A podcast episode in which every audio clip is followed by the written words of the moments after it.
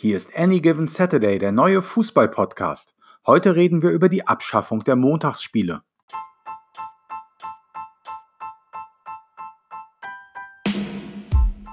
Mein Gott, so lange ist das jetzt schon her.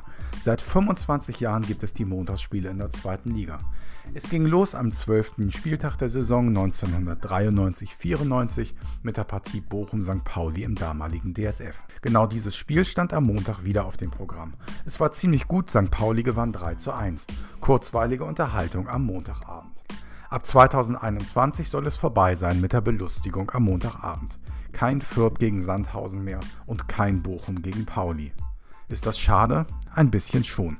Und trotzdem ist es richtig. Als die Montagsspiele neu waren, waren ziemlich viele Fans stinkig. Es gab die Sprechchöre Scheiß DSF. Am Millantor haben die Fans dagegen gerade den Kommentatorentisch mit Klopapierrollen beworfen. Aber irgendwann hatte sich das Thema beruhigt.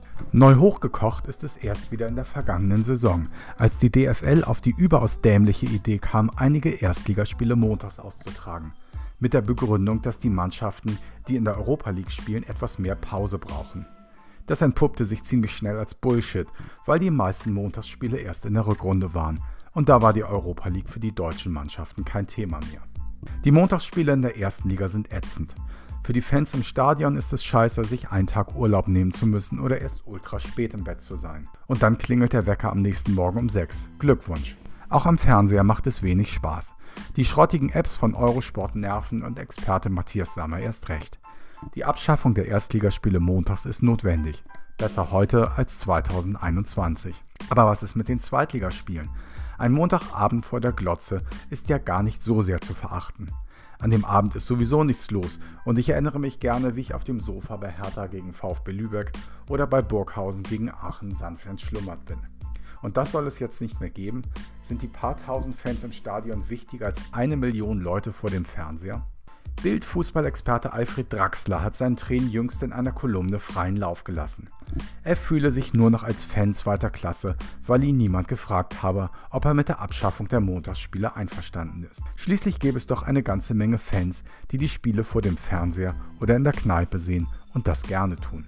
Stimmt, ich auch aber leider hat es die DFL vor eineinhalb Jahren verkackt. Da wechselte das Montagsspiel nämlich vom frei empfangbaren Sport 1 zu Sky.